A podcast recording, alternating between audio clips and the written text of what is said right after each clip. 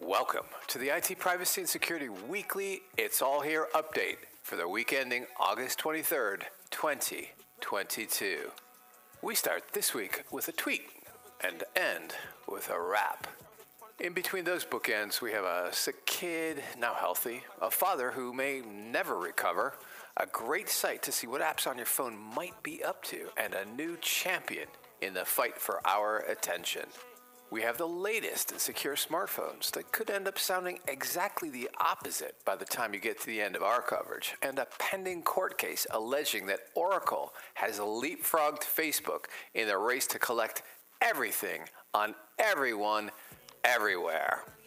We've got another car story that sounds so dumb, it's got to be smart, and a new way to get around the Vegas Strip. Just about the only thing missing is something credit card sized. You can tuck into your wallet or bag so they never end up lost. Wait, wait, we have that too! Well, then, it certainly looks like we have it all. Let's have at it.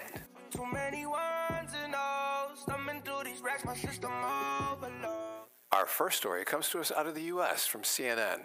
Ex Twitter exec blows the whistle, alleging reckless and negligent cybersecurity policies. Twitter has major security problems that pose a threat to its own users' personal information, to company shareholders, to national security, and to democracy, according to an explosive whistleblower disclosure obtained exclusively by CNN and the Washington Post. The whistleblower, who has agreed to be publicly identified, is Peter Mudge Zatko, who was previously the company's head of security, reporting directly to the CEO. Zatko was fired by Twitter in January for what the company claims was poor performance. But according to Zatko, his public whistleblowing comes after he attempted to flag the security lapses to Twitter's board and to help Twitter fix years of technical shortcomings and alleged noncompliance with an earlier privacy agreement with the Federal Trade Commission. So, what's the upshot for you? Take a tech platform that collects massive amounts of user data, combine it with what appears to be an incredibly weak security infrastructure, and infuse it with foreign state actors with an agenda, and you've got a recipe for disaster. Our next story out of the US comes from news.yahoo.com. Dad photographs son for the doctor. Google flags him as criminal and notifies the police. The nurse said to send photos so the doctor could review them in advance, the New York Times reports, describing how an ordeal began in February of 2021 for a software engineer named Mark who had a sick son. Mark's wife grabbed her husband's phone and texted a few high quality close ups of their son's groin area to her iPhone so she could upload them to the healthcare provider's messaging system. In one, Mark's hand was visible, helping to better display the swelling. Mark and his wife gave no thought to the tech giants that made this quick capture and exchange of digital data possible, or what those giants might think of the images. With help from the photos, the doctor diagnosed the issue and prescribed antibiotics, which quickly cleared it up. However, two days after taking the photos of his son, Mark's phone made a blooping notification noise. His account had been disabled because of harmful content that was a severe violation of Google's policies and might be illegal. A Learn More link led to a list of possible reasons, including child sexual abuse and exploitation. Mark filled out a form requesting a review of Google's decision, explaining his son's infection. At the time, he discovered the domino effect of Google's rejection. Not only did he lose emails, contact information for friends and former colleagues, and documentation of his son's first years of life, his Google Fi account shut down, meaning he had to get a new phone number with another carrier. Without access to his old phone number and email address, he couldn't get the security codes he needed to sign into other internet accounts, locking him out of much of his digital life.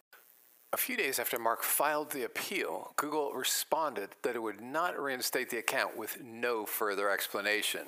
Mark didn't know it, but Google's review team had also flagged the video he made, and the San Francisco Police Department had already started to investigate him. In December 2021, Mark received a manila envelope in the mail from the San Francisco Police Department. It contained a letter informing him that he had been investigated, as well as copies of the search warrants served on Google and his internet service provider. An investigator whose contact information was provided had asked for everything in Mark's Google account his internet searches, his location history, his messages, and any document, photo, and video he'd stored with the company.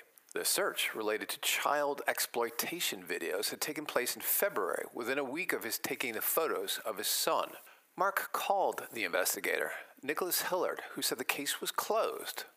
Mr. Hillard had tried to get in touch with Mark, but his phone number and email address hadn't worked. Mark appealed his case to Google again, providing the police report, but to no avail. A Google spokeswoman said the company stands by its decisions. So, uh, what's the upshot for you? Mark's life is over as he knew it, but at least his son is healthy. Our next story is global from TechCrunch. TikTok's in app browser could be keylogging. Beware of in app browsers as a good rule of thumb for any privacy conscious mobile app user, given the potential for an app to leverage its hold on user attention to snoop on what you're looking at via browser software it also controls.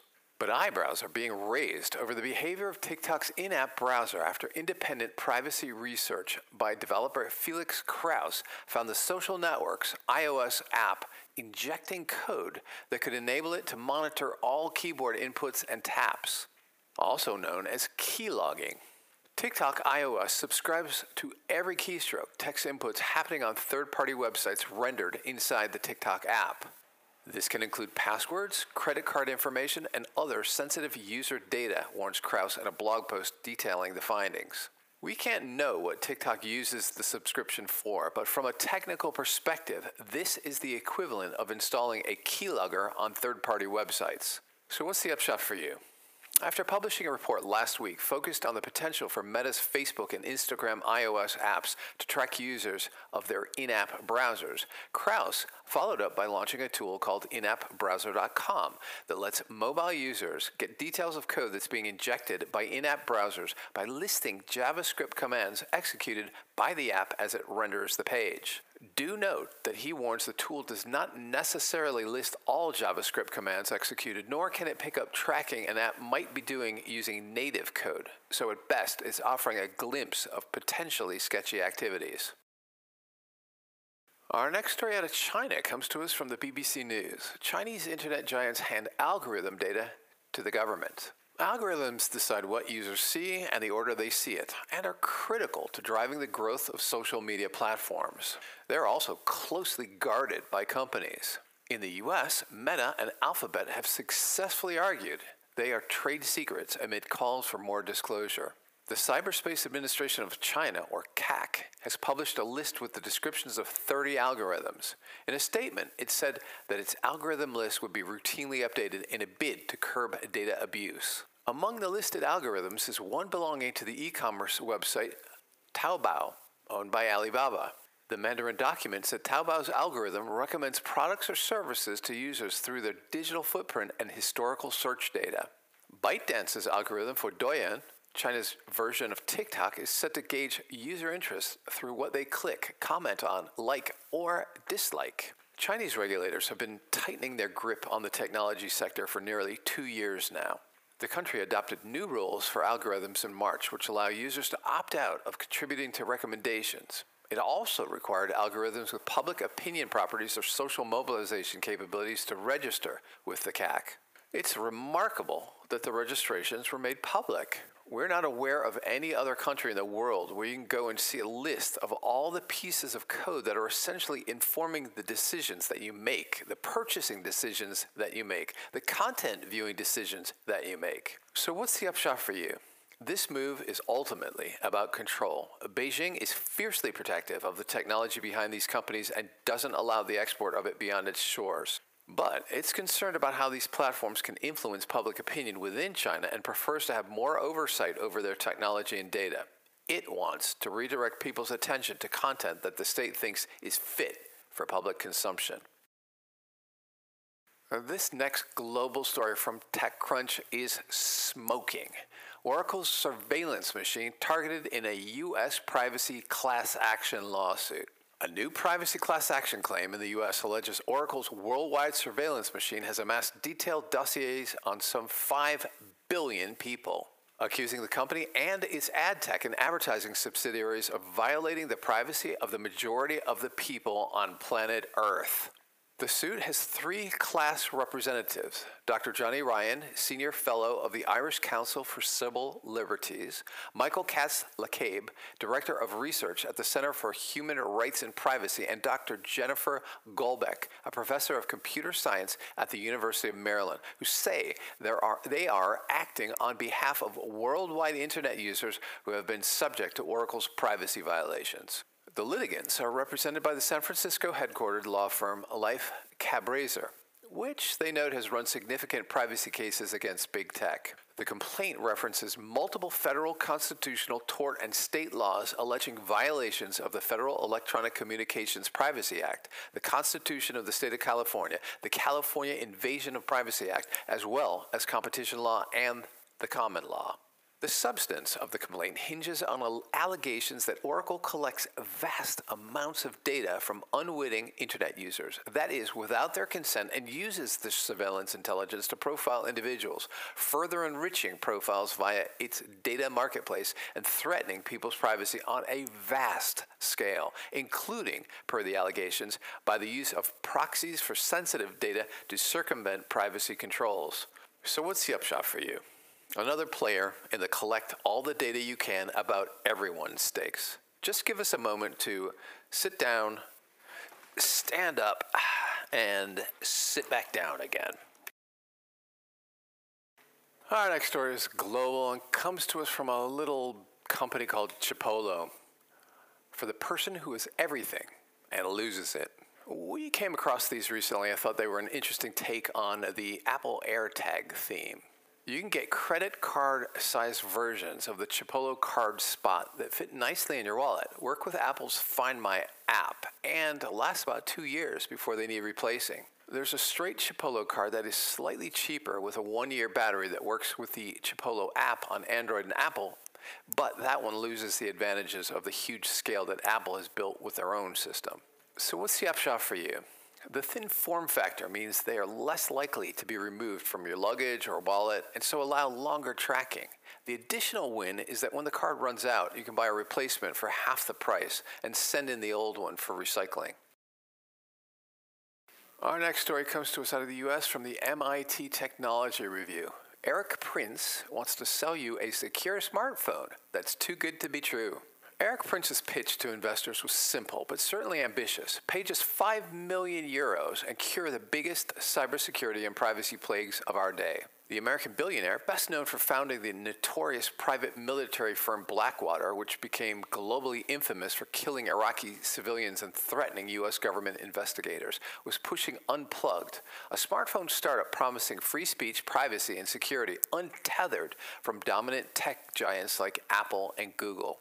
In June, Prince publicly revealed the new phone, priced at $850. But before that, beginning in 2021, he was privately hawking the device to investors using a previously unreported pitch deck that has been obtained by MIT Technology Review. It boldly claims that the phone and its operating system are impenetrable to surveillance, interception, and tampering, and its messenger service is marketed as impossible to intercept or decrypt boasting falsely that Unplugged has built the first operating system free of tech, big tech monetization and analytics, Prince bragged that the device is protected by government grade encryption. Better yet, the pitch added, Unplugged is to be hosted on a global array of server farms so that it can never be taken offline. One option is said to be a server farm on a vessel located in an undisclosed location on international waters, connected via satellite to Elon Musk's Starlink. An unplugged spokesperson explained that they benefit in having servers not be subject to any governmental law.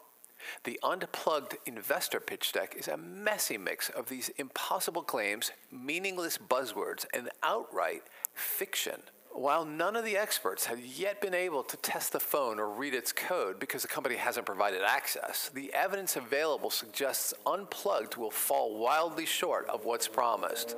The Up phone's operating system, called Libert OS, is a proprietary version of Google's Android, according to an Unplugged spokesperson. It's running on an unclear mix of hardware that a company spokesperson says they've designed on their own. Even just maintaining a unique Android fork, a version of the operating system that departs from the original, like a fork in the road, is a difficult endeavor that can cost massive money and resources, experts warn. For a small startup, that can be an insurmountable challenge. Another key issue is the lifespan. Apple's iPhones are considered the most secure consumer device on the market, due in part to the fact that the company offers security updates to some of its older phones for six years, longer than virtually all competitors. When support for a phone ends, security vulnerabilities go unaddressed and the phone is no longer secure. There's no information available on how long UP phones will receive security support. There are two things happening here, says Allan Liska, a cyber intelligence analyst at the cybersecurity firm Recorded Future. There are actual attempts to make real secure phones, and then there is the marketing BS. Distinguishing between those two can be really hard. So, what's the upshot for you? When I worked in U.S. intelligence, we penetrated a number of phone companies overseas, says Allan Liska. We were inside those phone companies. We could easily track people based on where they connected to the towers. So when you talk about being impenetrable, that's wrong.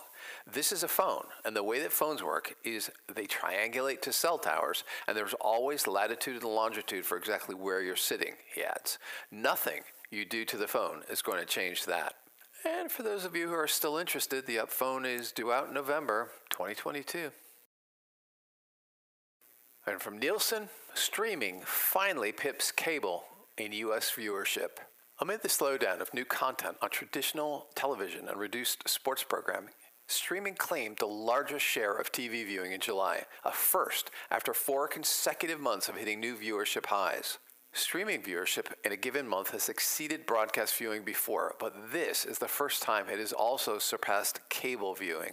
In addition to claiming the largest viewership share during the month, audiences watched an average of 190.9 billion minutes of streamed content per week, easily surpassing the 169.9 billion minutes that audiences watched during the pandemic lockdown period back in April 2020. Streaming accounted for 34.8% of U.S. audiences' TV viewing. Next was cable TV, which came up narrowly behind at 34.4%, and in third place was broadcast at 21.6%. So, what's the upshot for you? Nielsen notes that overall TV viewership hasn't changed much, just the relative size of each slice of the pie. In other words, people aren't watching more TV, they're watching the same amount of TV, but in different ways. The real difference now is that streaming companies can glean data about viewers that Nielsen never could. And our next global story comes to us from the Google Cloud blog. Google Cloud blocks the largest web DDoS attack to date. Over the past few years, Google has observed that distributed denial of service or DDoS attacks are increasing in frequency and growing in size exponentially. On June 1st, a Google Cloud Armor customer was targeted with a series of HTTPS DDoS attacks which peaked at 46 million requests per second. This is the largest Layer 7 DDoS reported to date, at least 76% larger than the previous reported record. To give a sense of the scale of the attack, that's like receiving all the daily requests to Wikipedia, one of the top 10 trafficked websites in the world, in just 10 seconds. So, what's the upshot for you? The geographic distribution and types of unsecured services leveraged to generate the attack match the Meris family of attacks. Known for its massive attacks that have broken DDoS records, the Meris method, targeting devices made by MikroTik, a Latvian manufacturer of network routers, abuses unsecured proxies to obfuscate the true origin of the attacks. Ooh, and from Vice.com, Microsoft employees exposed own company's internal logins. Multiple people who appear to be employees of Microsoft have exposed sensitive login credentials to the company's own infrastructure on GitHub, potentially offering attackers a gateway into internal Microsoft systems, according to a cybersecurity research firm that found the exposed credentials. Microsoft confirmed the data exposure when contacted by Motherboard. Microsoft refused to elaborate on what systems the credentials were protecting when asked multiple times by Motherboard. But generally speaking, an attacker may have an opportunity to move on to other points of interest after gaining initial access to an internal system. One of the GitHub profiles with exposed and active credentials makes a reference to the Azure DevOps code repository. So, what's the upshot for you? The moral of the story is everyone makes mistakes and should be scanning code repositories for credentials. Our next global story comes to us from Schneier.com. Hyundai uses example keys for encryption system. Hyundai predictably fails in attempting to secure their car infotainment system with a default key lifted from programming examples.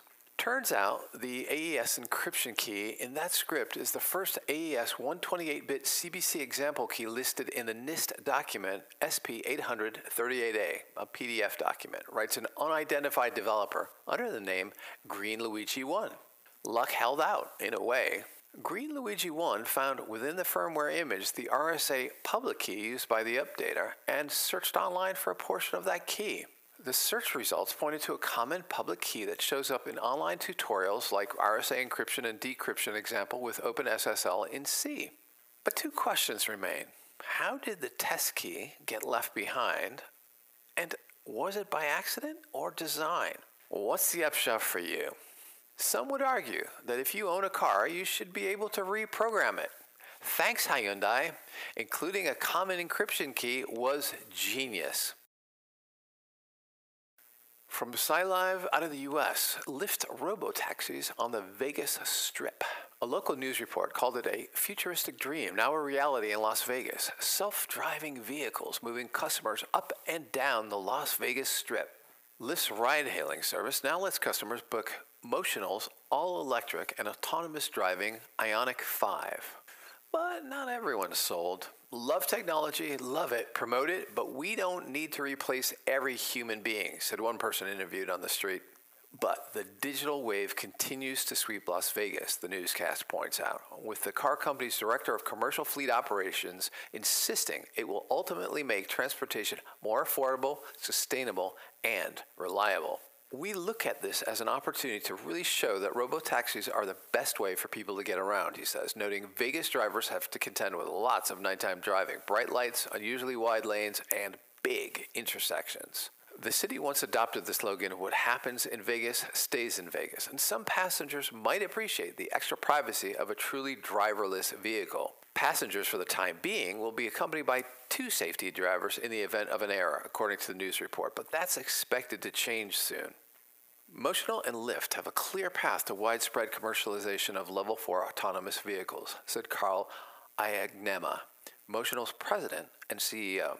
We've led the industry in commercial operations for years, and today's launch signals we're on track to deliver a fully driverless service next year. Upon arrival, riders who order the Ioniq 5 can unlock the doors to the vehicle using the Lyft mobile app. Once inside the vehicle, customers can start the ride or contact customer support by using the new in-car Lyft AV app on a touchscreen for passengers. By making these new features available now, despite the presence of the two safety drivers, Lyft hopes to solicit customer feedback and refine the new tools before the service goes fully driverless in 2023. So what's the upshot for you? Lyft and Motional have been piloting autonomous rides in other vehicles in Las Vegas since 2018, with more than 100,000 autonomous rides provided thus far, over 95% of which have received five star ratings, according to the companies. Feedback gathered on the new Ioniq 5 autonomous vehicle over the coming months will help to inform Lyft's launch of fully driverless e hail trips in Las Vegas sometime next year. After that, the company plans to expand the driverless e-hail service to various other markets throughout the country. And our final story this week comes to us from New Musical Express. Capitol Records signs AI-powered virtual rapper FN Meka. FN Meka, a robot rapper powered by artificial intelligence with over 10 million followers on TikTok and more than a billion views on the platform, has inked a deal with Capitol Records. The new signing was reported by Music Business Worldwide last week. The same day, FN Meka dropped his first single for the label, a song called Florida Water, that also features real life rapper Gunna and gaming streamer Clix. So, what's the upshot for you? Okay, but at this point, the vocals are still done by a real person. When that too flips to AI, then it might be time for aspiring pop artists to get worried. And our quote of the week don't pet strange dogs. In other words, if it doesn't feel right, don't click on it. That's it for this week. Stay safe, stay secure, don't touch that dog, and we'll see you in seven.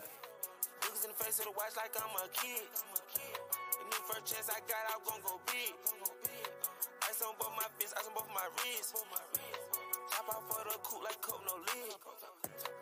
Red run, had to run to the bank again.